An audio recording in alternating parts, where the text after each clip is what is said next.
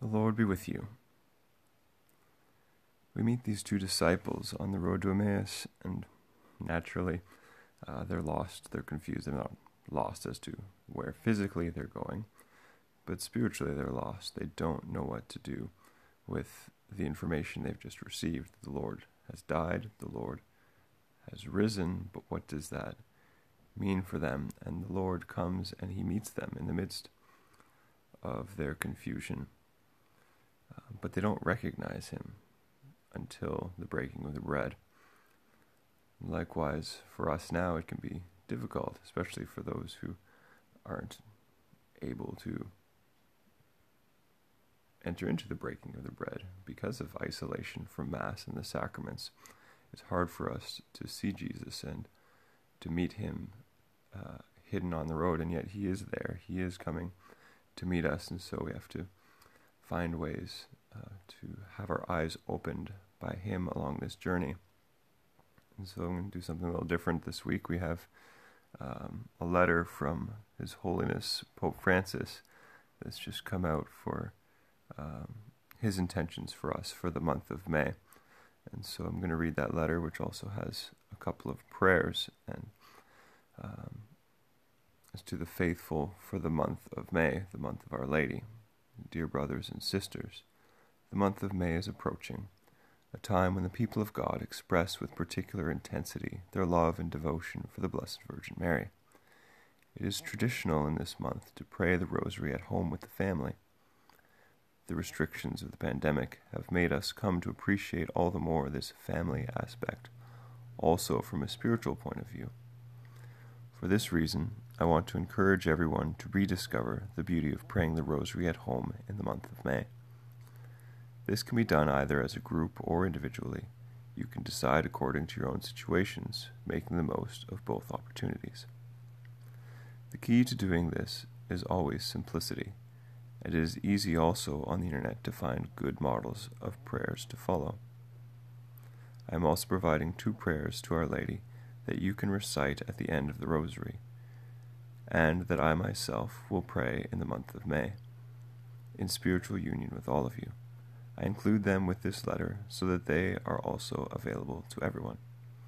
Dear brothers and sisters, contemplating the face of Christ with the heart of Mary, our Mother, will make us even more united as a spiritual family and will help us to overcome this time of trial.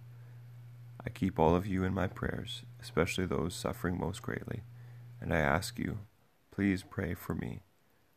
Thank you, and with great affection I send you my blessing. Pope Francis. The first prayer. O Mary, you shine continuously on our journey as a sign of salvation and hope. We entrust ourselves to you, health of the sick, who at the foot of the cross were united with Jesus' suffering and persevered in your faith. Protectress of the Roman people, you know our needs, and we know that you will provide, so that, as at Cana in Galilee, joy and celebration may return after this time of trial. Help us, Mother of divine love, to conform ourselves to the will of the Father, and to do what Jesus tells us. For he took upon himself our suffering, and burdened himself with our sorrows, to bring us through the cross to the joy of the resurrection. Amen. We fly to your protection, O Holy Mother of God.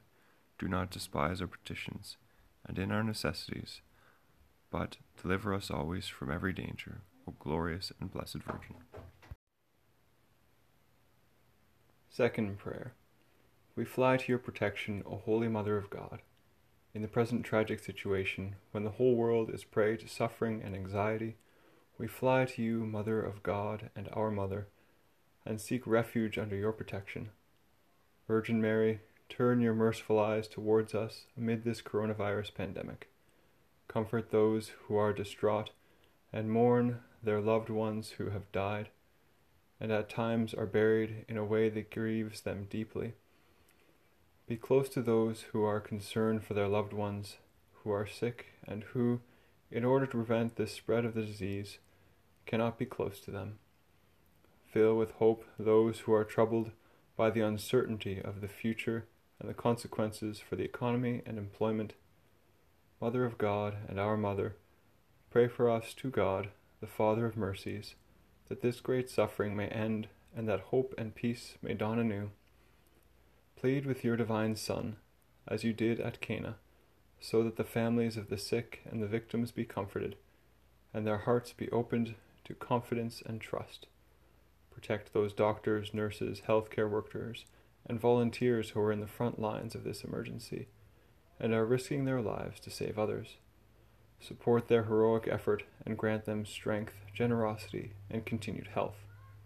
Be close to those who assist the sick night and day, and to priests who, in their pastoral concern and fidelity to the gospel, are trying to help and support everyone.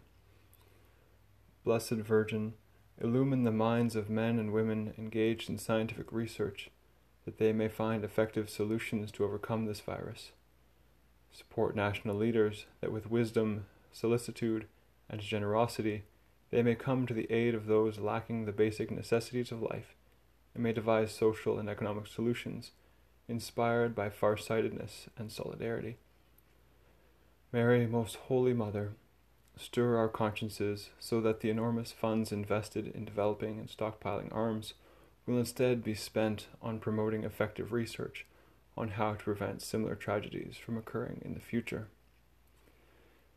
Mary, consolation of the afflicted, embrace all your children in distress, and pray that God will stretch out his all powerful hand and free us from this terrible pandemic, so that life can serenely resume its normal course.